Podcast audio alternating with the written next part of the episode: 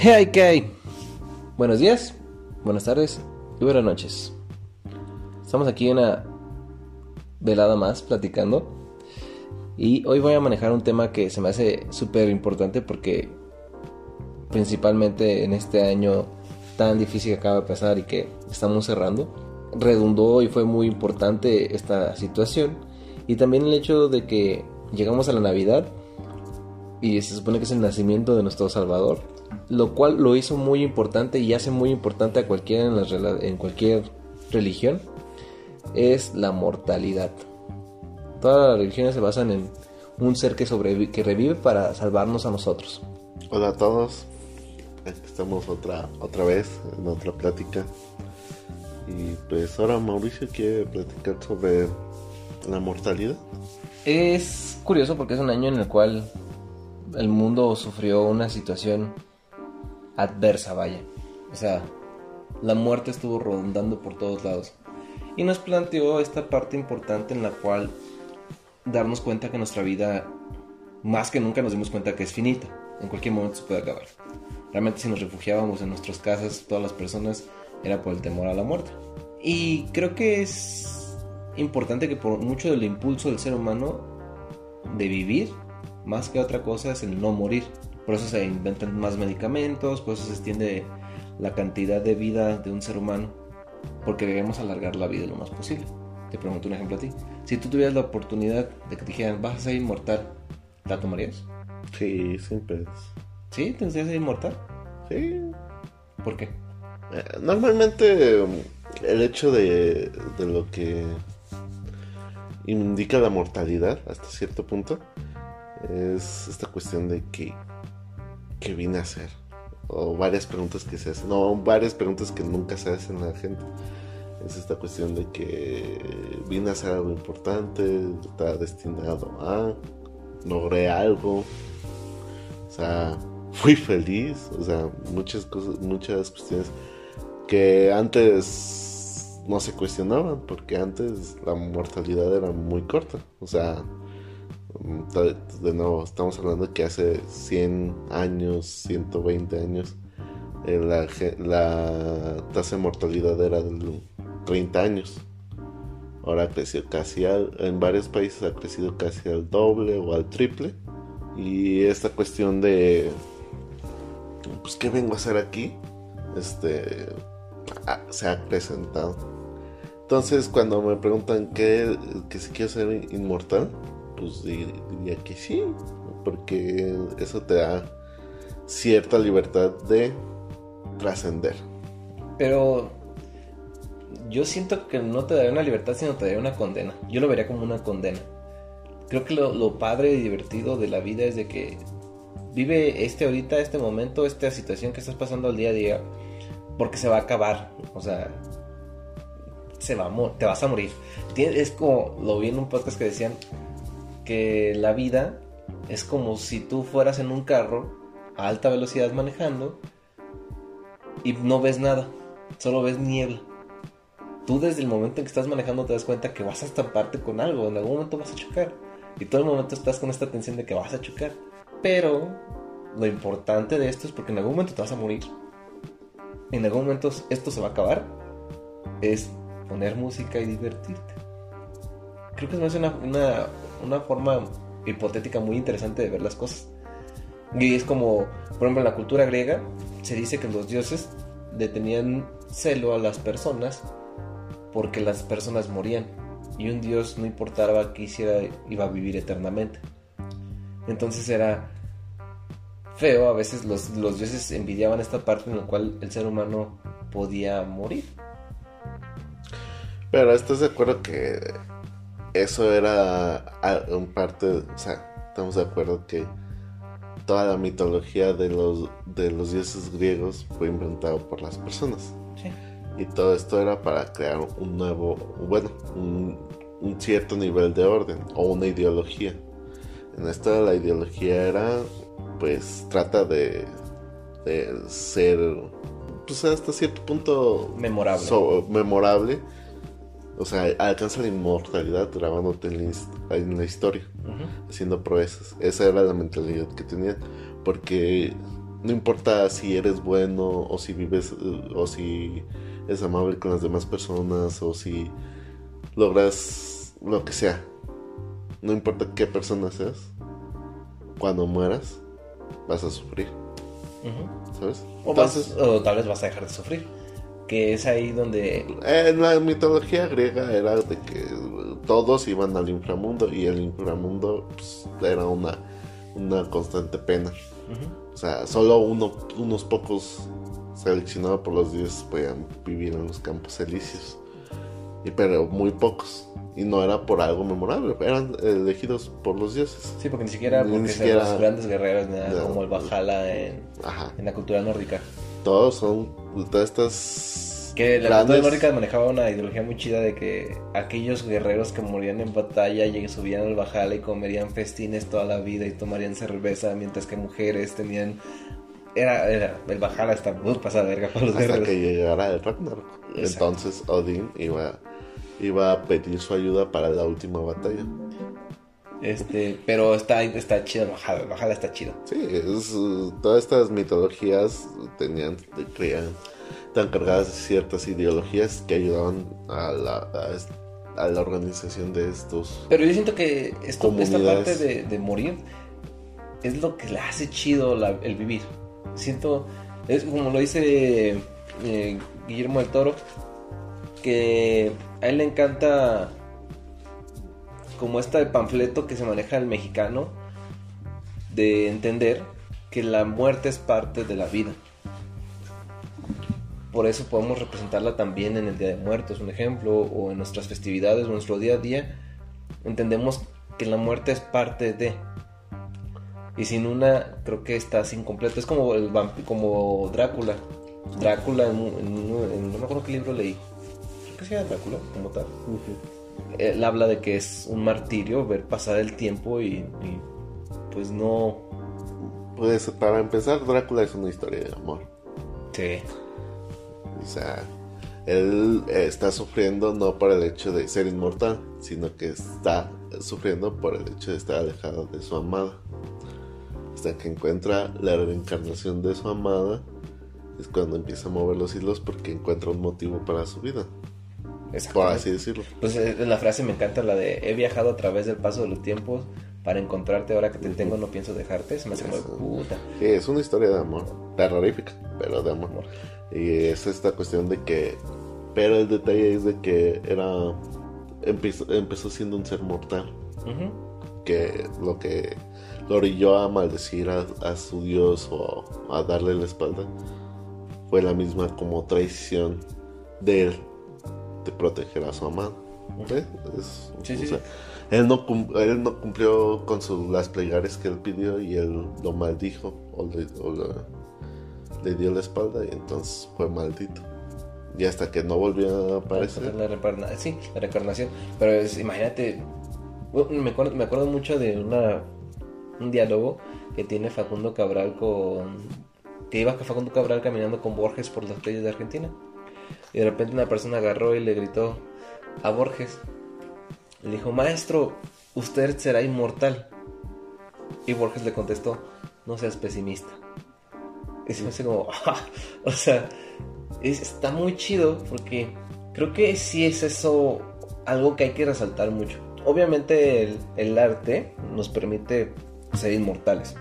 Para bien o para mal, por ejemplo, esta, esta grabación o este podcast quedará ahí en la inmortalidad de la historia de la vida y tal vez algún día tu mi hijo o algún día alguien lo podrá escuchar y podrá decir como, ah, no mames, están hablando del año 2020, ¿no? Y hablaron de este tema de la mortalidad. Y yo siento que la inmortalidad está sobrevalorada. Siento que el, aspirar que la humanidad cada vez dure más y dure más y dure más su fecha de vencimiento como tal tu, índice de vida es simplemente alargar lo inevitable y te evitas de disfrutar el camino. Es como esa gente que se enfoca nada más en la meta, pero olvida que también es importante para llegar a una meta el camino. Pues es un proceso, o sea, no es de que la gente busque ser más longeva. Sí. O sea, se busca mejorar el, el, progresar en cuestiones de salud, cuestiones... O sea, se inventan vacunas, hoy en, hoy en día lo estamos viendo de cuál es el proceso de que, por qué se tiene que vacunar la gente y, todo lo que evita, este, todos los peligros que evita hacer dos inyecciones. Pero, por ejemplo, la gente, yo al menos siento que sobrevalora también, por ejemplo, la juventud. Dice, es que la juventud divino tesoro. Pues sí, tiene muchas cosas chidas la juventud, no lo puedo negar. Pero creo que también esta parte, la parte chida de la adultez, la parte chida de ir creciendo, la parte chida de, por ejemplo, si tienes hijos, te ver a tus nietos, todo esto, este tipo de cosas, el cómo la vida va siendo diferente y va a, un una velocidad diferente como vas creciendo.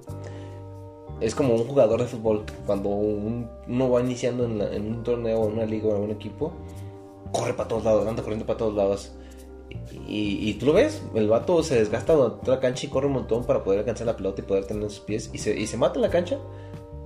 Pero ves un jugador de 38, de 35 años o una persona ya grande, no, no corre por toda la cancha. Solo se acomoda y sabe dónde recibir la pelota, o sea, dos movimientos, pasarla. Empieza a tener como que movimientos de ajedrez más estratégicos y eso te lo va generando la edad. Y creo que también hay como esta parte en la cual no quedarte en el pasado, decir, es que mi juventud y sino ir disfrutando tu camino también. Y por ejemplo, la gente sí, sí, sí le tiene tanto miedo a la muerte que por ejemplo por eso empiezan a, a quererse hacer tratamientos de rejuvenecimiento, es Muy diferente, no es de que le tengan miedo a la muerte, sino que no, no, no quieren envejecer. No quieren envejecer porque envejecer es acercarse pues, a la fecha. Eso y es, ya es etapas de cada quien. O sea, tú. Sí, pero por ejemplo. la generalidad es algo que sí pasa mucho. Este. Puedes estar con alguien y. Bueno, no, no es estar con alguien, sino tú ser alguien que disfrutó bien su juventud y ya después, ahorita, pues ya a una edad adulta hasta cierto punto no tienes esa como que, ay, me hubiera gustado, ah, me hubiera gustado ir. ¿Sabes? ¿Y o sea, disfrutar cada etapa como lo que es. Por X o ya a veces no, muchos se saltan ciertas etapas. Les toca madurar antes o les toca, este, o no lo disfrutaban a su manera por ciertas cuestiones, no sé. Y es eh, como papás muy muy estrictos o enfocado en otras cosas y ahorita lo están viviendo. O sea, yo por ejemplo lo veo, yo pues disfruté mi, mi prepa y, mi secundaria y, hasta cierto nivel la, la carrera haciendo lo que pues, en, los desmadres que se pueden hacer hasta cierto punto. Y sí, salí y mucha gente va a decir, no, es que esa no era la etapa. Y ahorita lo están viviendo. Pero ahorita yo ya, ya como que, así como que decir de salir todos los fines de semana, o que necesito salir los fines de semana, pues no. Y estoy enfocado en otras cosas. Ellos están mal por querer hacer eso ahorita. Yo estoy mal por vivirla antes. Pues no, O sea, es cada proceso, de cada, el proceso de cada quien. Simplemente no, no te asaltes y regresa para... Hay cosas de adulto que de chavo no puedes hacer. Por ejemplo, ahorita eh, veo un juguete de mi infancia que no puede comprar o que no tenía acceso para comprarlo, ahorita lo disfruto. Por así decirlo. O sea, hay ciertas cosas que es bueno revisitar. Sí, sí, sí. Y no, no por eso está mal, no por eso no quiere decir que no la disfrutaste. Simplemente son cosas que en su momento no pudiste y ahorita se puede dar. Es saber que sí, que, bueno, no saber, sino que como analizar, esto sí puedo, esto no puedo, así como balancear las cosas. Pero ya es proceso de cada quien, o sea, yo no voy a juzgar si, si tú quieres vestirte tal como yo lo hago, o sea, que a tus 30 y 40 casi, quieres vestir muy juvenil y todo eso. O sea, yo, por ejemplo, ya voy para mis 30 y todavía. Oh, todavía caigo en utilizar gorra o utilizar. porque me siento como. Porque, y, se puede. O sea, también soy consciente. No o sea, si. Si no. Si el lugar o las cosas no, no la ameritan, pues, o, o ocupan algo más elegante o más normal, lo voy a hacer, no tengo problema. Pero para estar como, pues, lo que a mí me siento. Y es que, por ejemplo, al punto de la, de la inmortalidad y la mortalidad, todo, todo ser en libros, historias, cuentos, lo que tú quieras, se considera héroe cuando se sacrifica, sacrifica su vida por los demás. Depende también de qué historias. La gran mayoría, güey. O sea, sí, ya. Es que tú vas a la especie. La gran mayoría. Por ejemplo, la Biblia. Jesús es un héroe porque sacrificó su Pues, vida por en los el demás. término En, en cualquier término eh, Eh. religioso también. Eh, Buda sacrificó su vida meditando por el bien de todos los demás y, y ya por eso se enalteció mucho su figura. Eh, en las películas el héroe es aquel que dice voy a sacrificarme por salvar más personas. ¿no? Pues, eh, de nuevo, ahorita las religiones que, que rigen nuestra actualidad, pues es la cristiana. Que se demostraba en esa religión cristiana, que Dios, eh, que Jesús se sacrificó por nosotros para el perdón de los pecados. De hecho, la Entonces, religión que más creyentes tiene es el Islam. No, maneja algo similar. No, no quiero ser La- la- pero siendo sinceros, la mayoría de las religiones hoy en día este, manejan como ciertas similitudes. Eh, y es lo que te Es más, es- este, religiones que ahorita ya son considera- considerados mitos, tenían mismas ideas. Se habla, o sea, por ejemplo, aquí en, en nuestra mitología prehispánica, por así decirlo, este, se habló que Quetzalcóatl murió y resucitó, que, que para crear al humano tuvo que bajar a, a lo que es el Mictlán, pero Mict- Mictlán que Cutli, así se dice. Sí, Es sí. difícil, pero sí. Le tendió una trampa. Entonces, él cayó en la trampa y murió. Pero resucitó. Es que se me quedó- Murió. Pero resucitó. Pues, resucitó, o sea, porque pues, era, Un dios. era un dios. Pero cuando cayó en la trampa y murió, se rompieron los huesos de, lo- de los primeros humanos. Ya, el- ¿cuáles eran los primeros humanos? Ya después lo hablamos.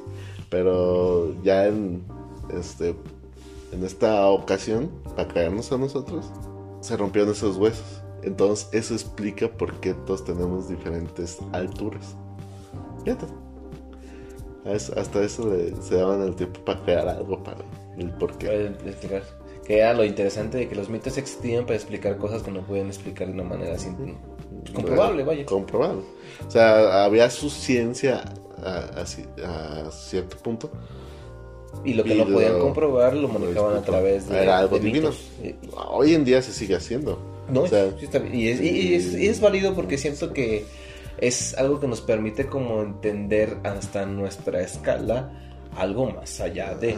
Que por ejemplo, hay algo... eh, Es, lo estaba buscando, lo he estado buscando. Creo que no, no sé bien su nombre, pero es una teoría que te maneja que quieres conocer el universo, empieza a conocer el cuerpo humano. Porque somos parte del universo, todos somos polvo de estrella, todos somos un porcentaje de polvo de estrella dentro de nosotros. Y te puedes analizar fielmente cómo es nuestro cuerpo, cómo funciona, vas a ver muchas cosas de cómo funciona el universo. Simplemente si tú ves nuestra pupila, bueno, nuestro iris, porque está bien mal dicho que nuestra pupila, nuestra pupila es simplemente un hoyo negro en nuestra iris. Ujú. Es idéntica a cómo se ve el cosmos de una manera macro, güey. Es lo que manejan la teoría del fractal. que es este esta cuestión de que grandes imágenes están formadas de pequeñas Yes. imágenes, o sea, y todas son como iguales, o sea, tanto la más grande como la más chica forman parte de un todo.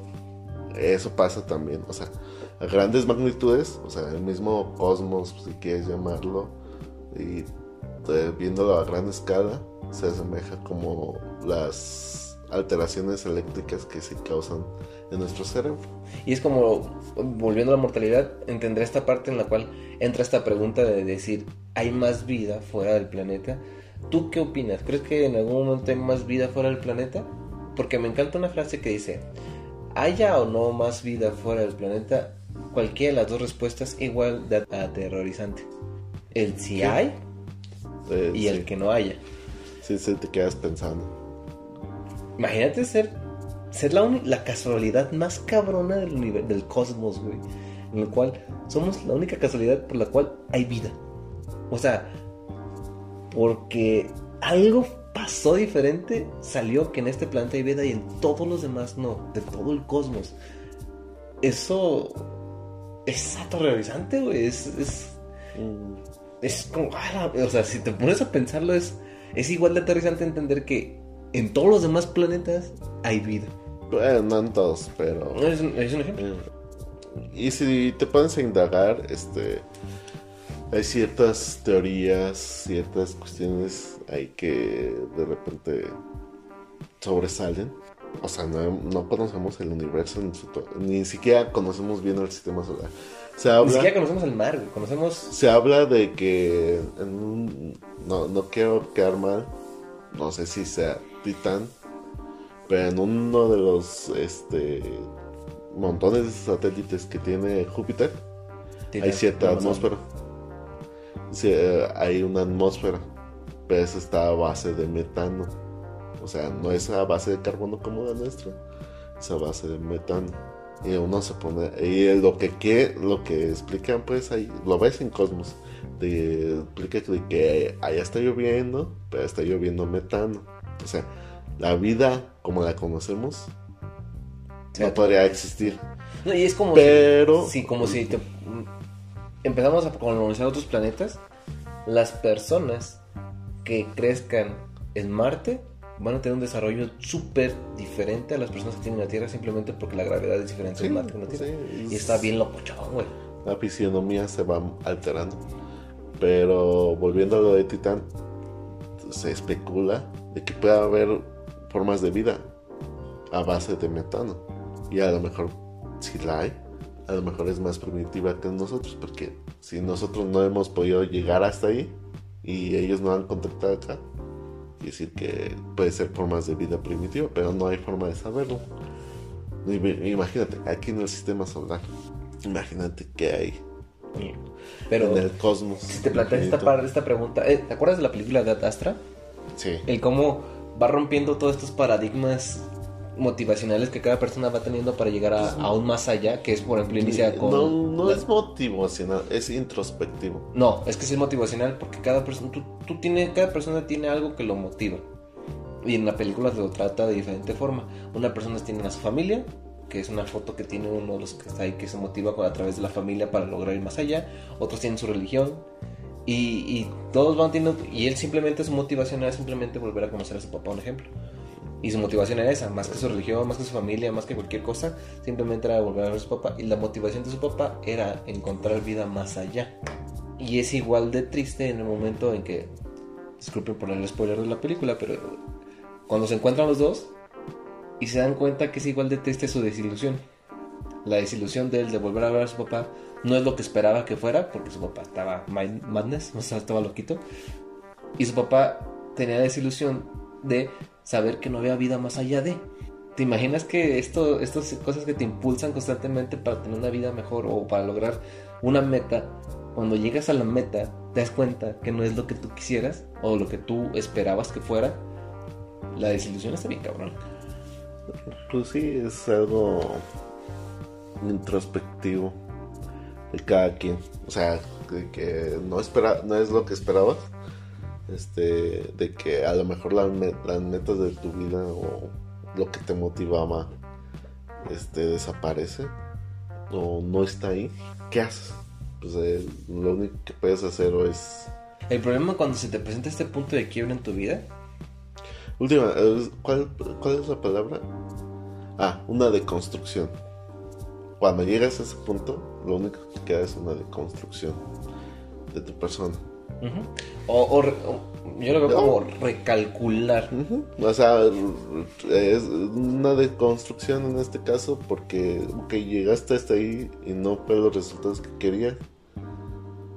¿Qué sigue? Sí. de- dar una vuelta atrás y ver que ahí entra una que- cosa bien, bien, bien importante que siento que eso sí es una, una virtud que tiene el joven y que el adulto en la mayoría va perdiendo, que es la capacidad como de, de recalcular. Ok, ya llegué aquí. Mm, la mayoría de los jóvenes sí puede decir, ok, ya la cagué, ni pedo, ya estoy aquí, pues ni pedo. Me toca reconstruir otra vez lo que, tengo, lo que quiero hacer. Y ya cuando eres más grande, pues sí, sí es más complicado aprender a cómo cambiar esta postura. ¿Lo puedes lograr? Sí. Si tienes interés y quieres hacerlo, puedes cambiar y puedes recalcular. Pero si es una Es- la gran generalidad, sí es más complicado que una es- persona pueda hacer eso. es normal y, y se entiende. No, no es malo. O sea, en ningún momento es malo. Porque te imaginas, no es lo mismo recalcular a tus 20 años que ya cuando tienes 50. Ya que llevas una vida. Empezar desde ahí y decir, voltear para atrás y decir, bueno, ¿cómo podemos cambiar? O sea, cambiar a esa edad.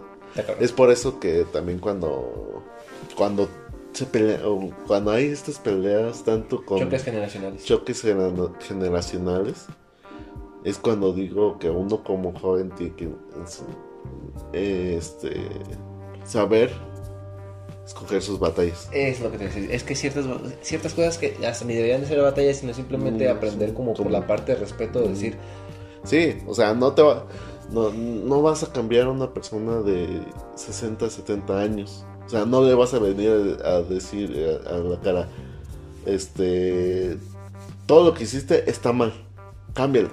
No, es, es como porque tú no, en primera, tú no estuviste ahí, cómo se vivieron las cosas. Y no sabes si es... Hay una frase que me gusta mucho que dice, no puedes juzgar la sabiduría del presente con la ignorancia del pasado. Y, por ejemplo, tú vienes y le dices a una persona de 50 años, es que usted está mal de todo este pedo, ¿no? Y la persona dice, es que yo a tu edad empecé un plan para yo llegar a esto, a esta edad, a los 50. Pasé 30 años, un ejemplo, para yo llegar a ser la persona que soy de 50 años. No me puedes venir a decir que estoy mal, porque tú no has tenido este traspaso de 30 años en un plan. Cuando tú tengas 30 años en un plazo de un plan, ya me puedes venir a decir, es que estuvo mal tu plan. Porque no sabes lo que es tener un compromiso con 30 años en, en algo que tú querías, o en una forma de pensar y estructurar tu idea de vida. Y, y están basados en las ideas de la e- época y bien, buenas o malas, pero era lo que había en la época. Quién sabe en un futuro nuestras ideas Sean caducas. caducas. Que por ejemplo, analizamos las. Es una, es una teoría de. ay, ¿Cómo se llama? La teoría del pensamiento de Hayden. Que maneja que está la tesis, la antitesis y la síntesis. A la generación que manejamos ahorita, creo que somos la antitesis de la tesis. La tesis es la generación es como de los 60, 70, 80. Nosotros somos la antitesis porque somos todo lo contrario. La, esa época era una época de consumir, consumir, consumir y, y no me importa si tengo que meter para mi gasolina 10 delfines, voy a meter los 10 delfines para que me valga madres y mi, cambio, y mi carro avance 10 metros. Voy a matar mis 10 delfines para que mi carro avance 10 metros. En la actualidad es como de, no, hay que hacer un combustible que no tenga que depender de los animales, este, este pedo. Está en, el otro extremo totalmente. Como los, lo- los seres que son antiespecistas, que dicen que cualquier, cualquier, cualquier vida vale lo mismo que la de un hombre. Y me "Ay, espérate". o sea, no, güey. O sea, ¿sabes cuánto hay de diferencia en el gen humano de una persona y de un chimpancé?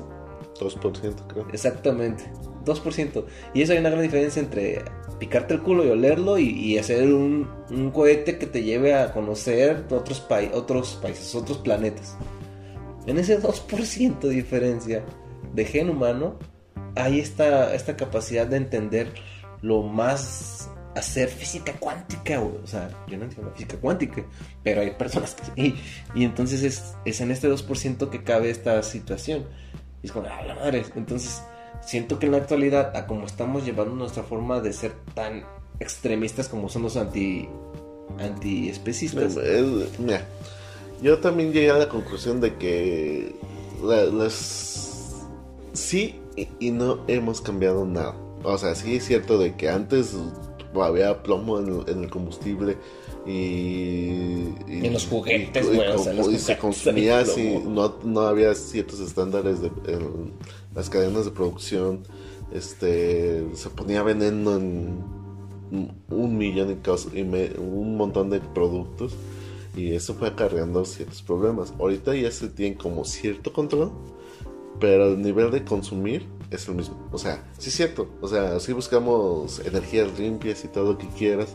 Pero ah, este, si te pones a eh, bueno, yo vi al menos uno- un programa que te recomiendo mundo mucho y a todos en general. Es el programa de que está en Netflix que se llama se llama Patriota no deseado de Asa- que lo conduce a Sam Minaj. Y en él este habla de que mucha contaminación hoy en día se está dando por la ropa. ¿Y cómo lo explicas? Antes, las bueno, las temporadas o los, eh, las sesiones de ropa eran de 52, a- o sea, una por semana. Ahorita con el consumo que se está dando de ropa, ya hay dos o tres por semana. O sea, lanzan nuevos modelos dos o tres veces por semana. Pues Zara, este, H&M, varias empresas así y ahorita ya con lo que llegó de China también es eso, o sea, de que sigas consumiendo ropa constantemente y eso está generando mucho desecho, desecho que se quema. Producir mucha ropa está contaminando varias ciudades porque pues es un proceso muy pues que genera muchos residuos, contamina mucha agua. Así te lo pongo. Para hacer ropa se tiene que lavar la ropa en, agua y se utilizan muchos galones, sobre todo la mezclilla. Dicen que la mezclilla gastas como 10 litros de agua por cada, cada mezclilla que haces. Por ejemplo, se está dando mucho y se sigue consumiendo, se sigue consumiendo. Y eso está generando que ya la ropa sea altamente contaminante, te la venden como ecológica, y ahí habla de que no tiene nada de ecológica y toda esta cuestión de que solo es falsa publicidad. O sea, falsa publicidad bien bien escondida. Bien. Ajá, bien llevada. Te estoy... Pues, no, es, no es falsa, no es falsa publicidad, sino es buena mercadotecnia. Yo lo veo así. Porque la buena mercadotecnia no te hace, no te hace dar cuenta de Llega lo que un está momento en que él muestra la ropa, pero dice la realidad de las cosas de cada ropa. Y dice, y dice que en una etiqueta decía 100% biodegradable. Y, y le agarra a una chava que estaba viendo, ah, ¿te gusta esta playera? Este, es 100% biodegra- biodegradable. Dice, ah, ¿en serio? Y así como que le brillan los ojos y dice, ah, qué padre, estoy ayudando al planeta. Dice, pero solo la etiqueta. Así se lo maneja. O sea, que solo la etiqueta es 100% biodegradable. La ropa no. Te quedas de que, güey, o sea, ¿en verdad cambiamos? O sea, ¿en verdad estamos ayudando al planeta últimamente? Pero se tiene, al, menos, al menos se tiene la intención. O sea, la O sea, gente sí busca más como esta parte de ser más consciente con el medio ambiente. No, s- se dan cuenta del problema que tenemos. O sea, ahí está. Porque ahí está. Pero no somos conscientes. Ese es el problema. Somos, eh, comprendemos el problema, pero no somos conscientes porque... Tratamos de comprenderlo, siento que vamos- pero la cuestión es de que, Eh, ah, eh. como antes, antes nos valía una hectárea de ganas, o sea, como de, si Pues mi motor ocupa decían 10 delfines, voy a meterle los 10 delfines. que los, que- valo- lo- los, este, nunca se iba a acabar, que, Sí, que era un problema, problema. Que, Ya se que iba- los demás. ajá, se iban a preocupar. Pero la cuestión lo que digo es de 100 que en el pensamiento de Hegel maneja que está la, la tesis, la tesis, antitesis y la síntesis. Creo que estamos en un proceso para que en la siguiente generación sea la síntesis de estas dos generaciones que han cambiado como drásticamente el mundo. ¿Qui- ¿Quién sabe? Que hay- Cambiar el mundo, Sí. La forma en la cual se ha llevado los mundos en- hace 20 años, 30, bueno, no 20 años, 40, sí, 20 años, en los 2000, güey, sencillo. En los 2000 no se hablaba de terrorismo, güey. En los 2000 el terrorismo no existía. En el 2001 es cuando se presenta el terrorismo como tal. Y es un, a la verga, güey, o sea, periodo exacto de cuánto duró el imperio, el imperio romano, pero en mucho tiempo nadie conoció a los otomanos. Y de repente fueron perdiendo territorios gracias a ellos. Fue drástico. sí. Y pues sí, o sea, hay cambios representativos en cada lo que yo he visto y lo que y lo vi hace poquito en una una película y era de anime, pero lo que sí ha mejorado es la capacidad de registro. Cada vez Ah, sí. va mejorando cómo vamos a registrando los su- sucesos históricos, o sea, hay un proceso hasta cierto punto. Hay cosas que Sí, todavía hay muchas cosas que, que Que- caen en una...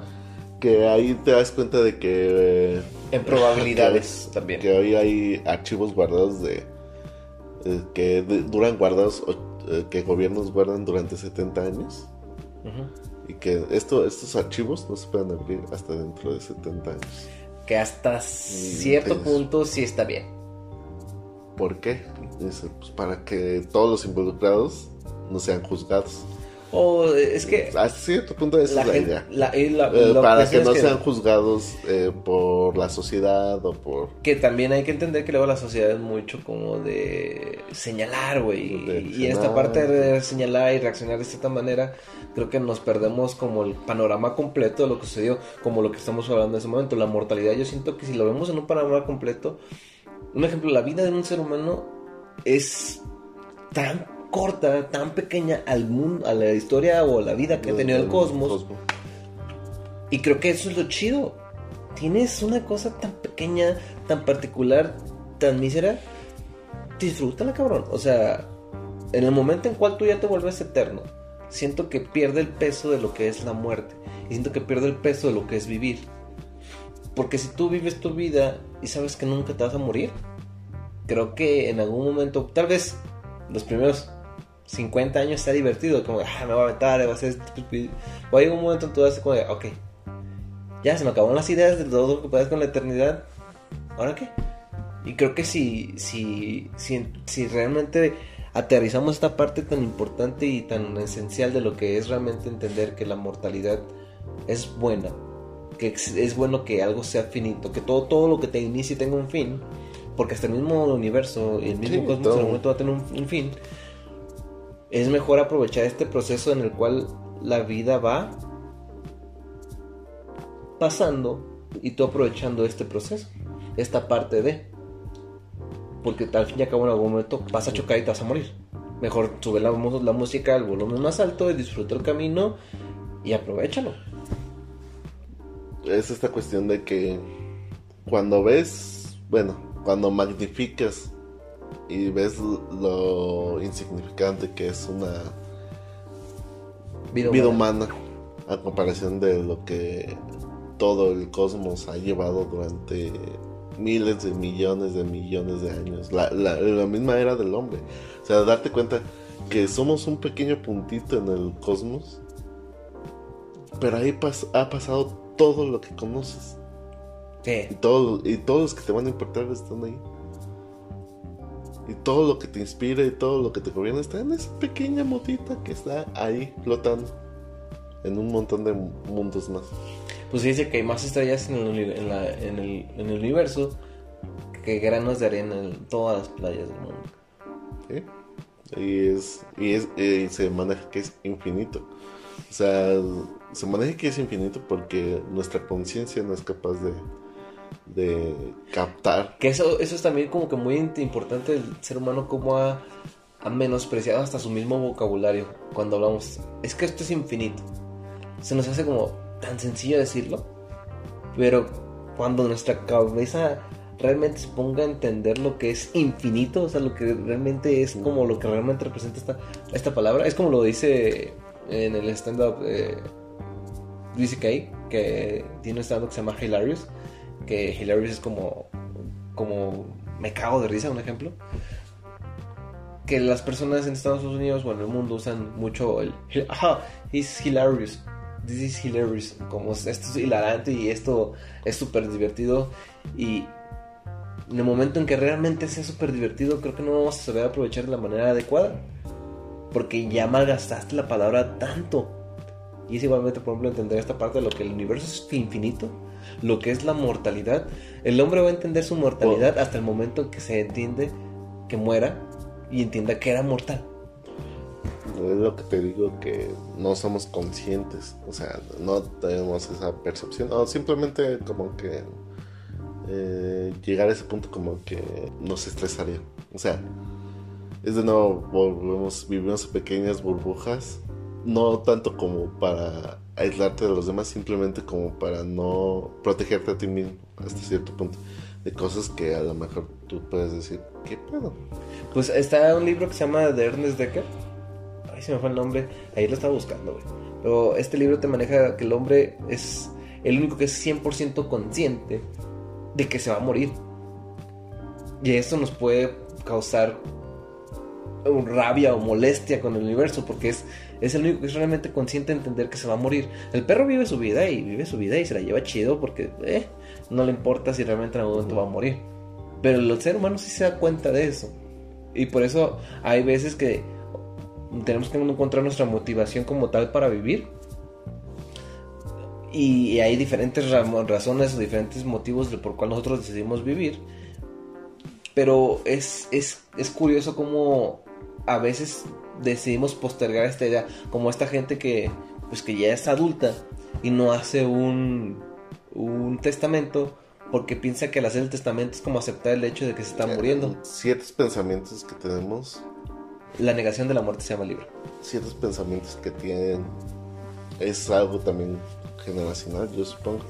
O no sé, a lo mejor cuando lleguemos a esa edad también vamos a enfrentarnos con estas cuestiones. Pero es tú sientes, como tú percibes tu forma de pensar y tu forma de ser, tú sientes que, que no vas a ir aceptando tu vejez. Sí. Hasta como mi propia muerte hasta cierto punto. Yo planeé más o menos como cuando ya, o sea, no planear como tal, pero ser conscientes de que ya va a llegar un punto en que me va a cansar ciertas cuestiones. Y hay que estar conscientes y hay que estar preparados para esto. Yo quisiera que esa mentalidad se permeara. permeara de que te dicen los hijos y que quién sabe qué y que los la forma de vivir y todas estas cuestiones de que tienes que tener tu casa y que tienes que pensar en casarte y tener hijos y todo eso y te quedas pensando las formas convencionales pues, sí las formas que se se fueron llevando que se han llevado en esta era por así decirlo o en estos últimos tiempos convencionales ajá en esta en esta época contemporánea de que cásate ten hijos hazte una casa un hogar y te puedes a cuestionar, pero ¿por qué los hijos? Dice, porque son una bendición. O porque, ¿quién te va a cuidar? Eso, es, es la que más me molesta. Que tienen, ¿quién te va a cuidar de grande? que, que eh, es como si. Ah, una cuestión bien cabrona, por ejemplo, en el país, tristemente, es de que en la actualidad hay muchas personas mayores de 60 años. Hay muchas mayores, personas mayores que están pensionadas. Pero en la actualidad las personas que laboran ya son hijos de papás que tuvieron uno o dos hijos, dos o tres hijos.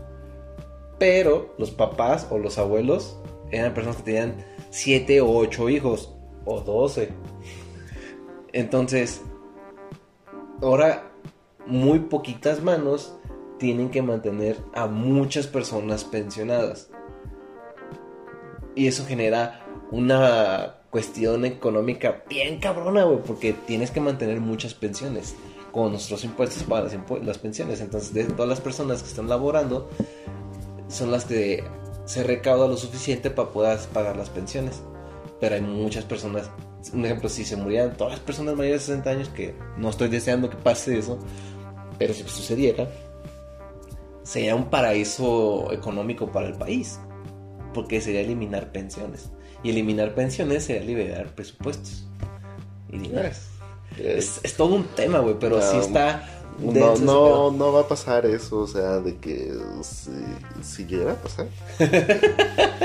de que, ay, sí, ya vamos a tener presupuesto para otras cosas. Mucha gente no tiene la gran pensión, aparte. Pero, por ejemplo, si le das un peso a cada persona, de hecho, y los millones de personas de mayores de 60 años ya son millones de pesos. Con que les des un peso, no les des la gran cantidad, pero lo que le des ya es una gana. no, es la gran cosa lo que se da y varias cuestiones ahí. Pero yo lo que digo es de que esta cuestión de que digan, ¿quién te va a cuidar de grande? Yo, pues voy, voy- yo voy a tratar de cuidarme a mí ahorita, para cuando esté, empiece a envejecer, envejecer con cierta dignidad. O sea, hay cosas que no se van a poder evitar. O sea, hay enfermedades que Que creo que, Que siento que es un- la idea errónea de entender a los hijos. El hecho de decir, es que alguien te debe cuidar de grande. No, No, siento que hay no, muchas tú- cosas más que podrían estar chido de tener hijos que, que alguien que, te que gen- genética que te digan es que pues heredar tus genes y yo digo ay no mames también Es- Te voy a heredar. Estoy genéticamente lo único que heredas son o enfermedades o aspectos físicos por así decirlo Tal vez no, porque sí puede ser si eres una persona creativa, si eres una persona No, así. Sí puedes, como si dijeras- generas, No. tienes un gen diferente. güey. no no no tienes un gen diferente es como si dijeras que el hijo de este- bueno un mal ejemplo el hijo de es que te iba a decir el hijo de Stephen King fuera buen escritor pero sí sí es escritor pero es a lo que me. Ahorita te explico ese punto.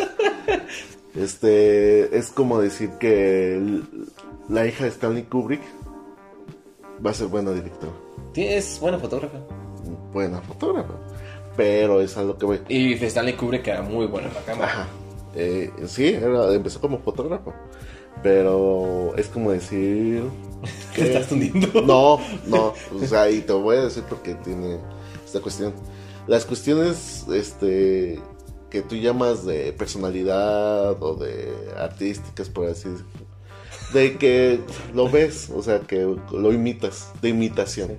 Son eh, cuestiones de imitación, no de, de, de genética. O sea, no porque el hijo, el hijo de Mo- eh, tuvo un hijo Mozart, su hijo va a ser, no, a lo mejor Es es que, un- o sea, yo, O sea, hasta donde de tengo entendido, yo, No. hasta donde, sí, pero No también se trata de que esa persona lo estimule, güey. O sea, no Porque- se ha comprobado, comprobado de que sea algo genético que tú ah, heredes. No, pero sí, Cuestiones artísticas o cuestiones de personalidad, eso no se hereda, se imita. O sea, tú te pareces a mi, a mi mamá porque viviste con ella toda tu vida. Yo me parezco a mi papá porque lo vi Y así es. pero sí no puedes sea, negar que tenemos ah, caracteres muy parecidos. Tú al de yo mi no, papá y yo de mi heredé, mamá. yo no heredé de mi papá genéticamente el gusto por leer. Porque yo lo veía leer, yo imité la lectura, Ujú. imité las ganas de ir al cine, imité hasta mi forma de ser. Es eso, o sea, al convivir y al crecer en un cierto ambiente, Hasta que- donde yo tengo entendido, sí, sí es un, un porcentaje que también heredas parte de... de investigalo y... de tus habilidades. checamos. O sea, es de acuerdo a esas cuestiones. Porque, por ejemplo, los acuerdo. bancos de semen sí te estipulan, es músico, es esto, es esto y esto y esto. Porque Sí, pero... si, si tu genética te va a dar algo que te va... Porque, por un ejemplo, no todos los músicos tienen el oído... ¿Cómo se le llama? No, o sea, Absoluto. Que nunca va a desafinar. cosas- Pero un es ejemplo, talento. posiblemente- no, el oído absoluto es cuestión de genética, porque es de que tú, tú, tú entiendas cómo nunca desafinar.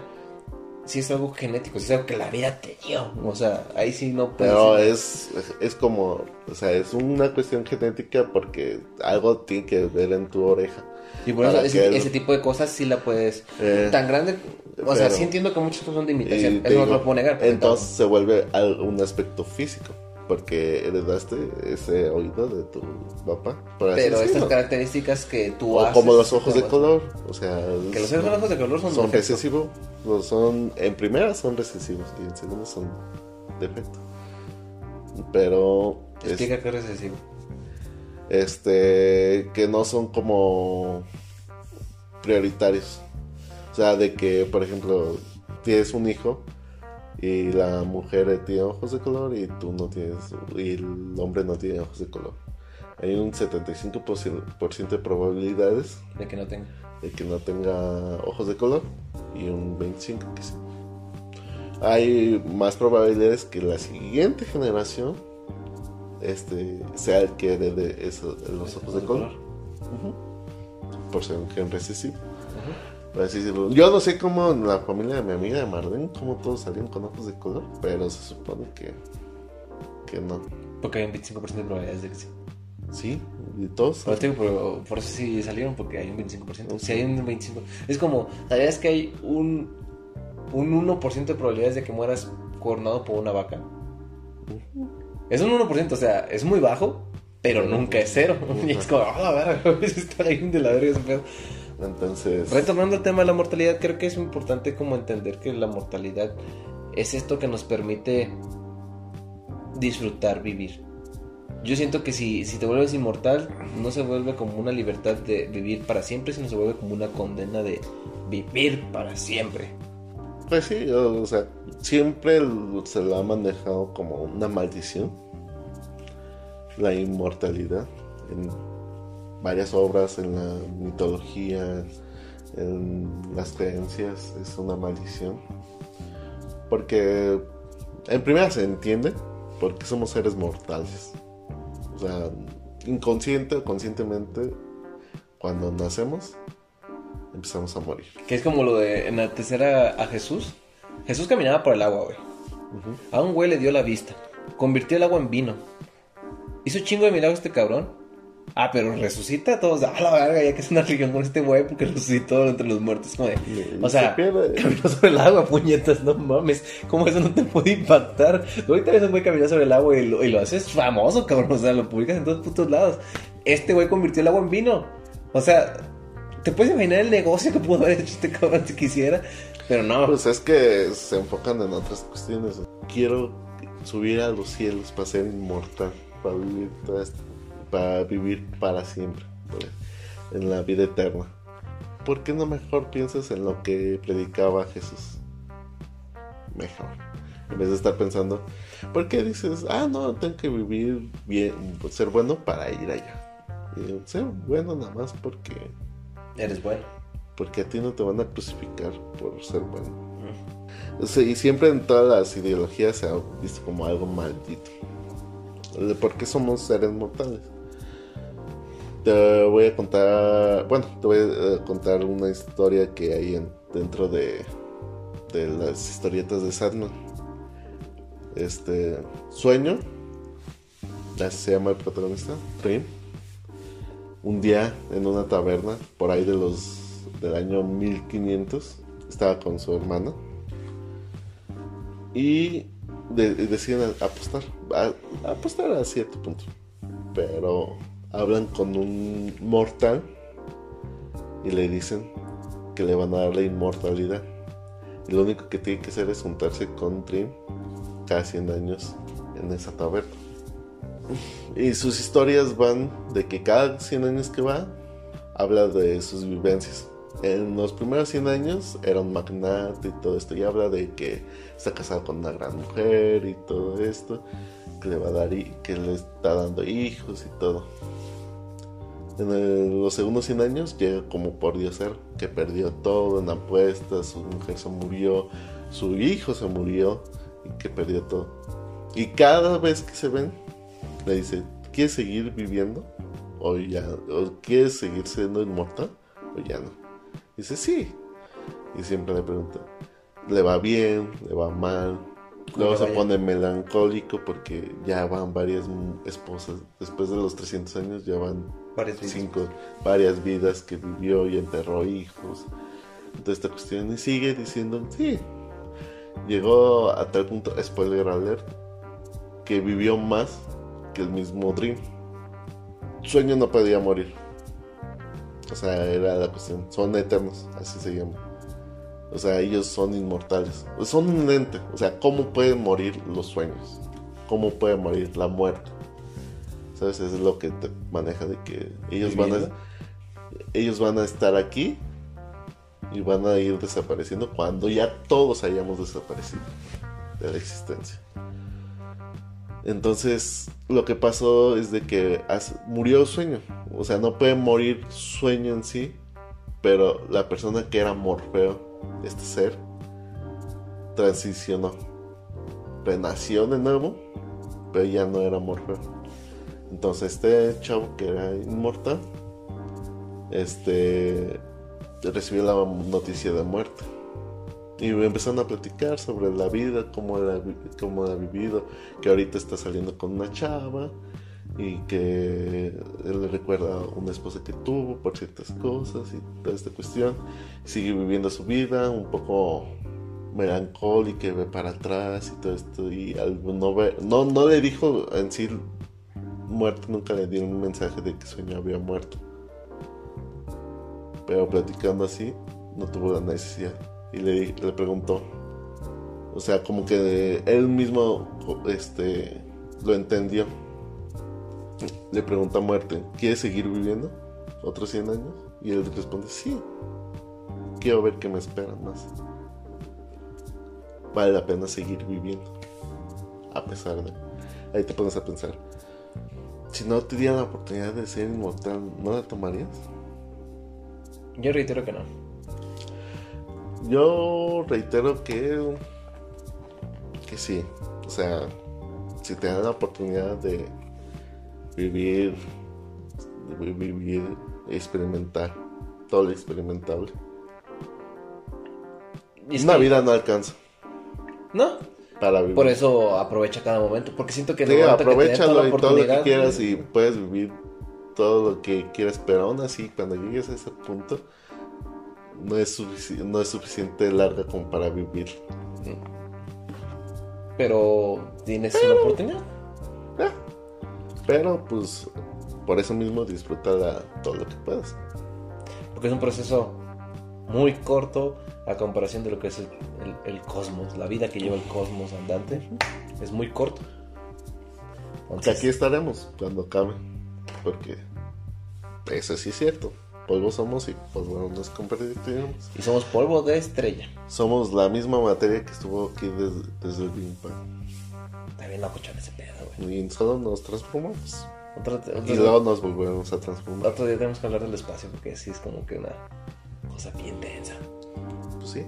Pero en fin, creo que hasta aquí llega el episodio de hoy. Mi mensaje o mi idea es como, ¿quieres inmortalidad? Trabaja porque aquello que está aquí en tus manos quede para los demás. O sea, si dejes como no y no me refiero a tus hijos o a, tu familia sino como para el mundo en general que dejes como una idea un mensaje o algo diferente para todos y disfruta porque tu pequeño lapso en este en este periodo de vida puede ser muy grato o muy triste dependiendo de ti la inmortalidad es para pocos y no es como la pensamos no eres tú, son tus obras las que quedan inmortales. Todos deciden. O sea, puedes llevar una simple vida o una vida simple o puedes trascender. Que el trascender va más allá de nuestros ojos. Eso sí es muy importante. Sí. Pero nunca lo sabrás. Exactamente. Es, eso, eso también de que este puedes tratar de trascender, pero el resultado tú no lo verás. Posiblemente. La historia te lo dará. Sí. Muy triste. Sí. Entonces, haz algo. Disfruta. haz, algo y trata de escribir tu, tu historia. Y tal vez la historia te lo conceda inmortalizante. Más adelante. Esto fue todo por el día de hoy. Recuerda vernos miércoles, miércoles y domingo. Síguenos en Instagram en entre comillas guion bajo Robri. Y también tenemos página de Facebook, también entre comillas. Cualquier cosa, ahí andamos.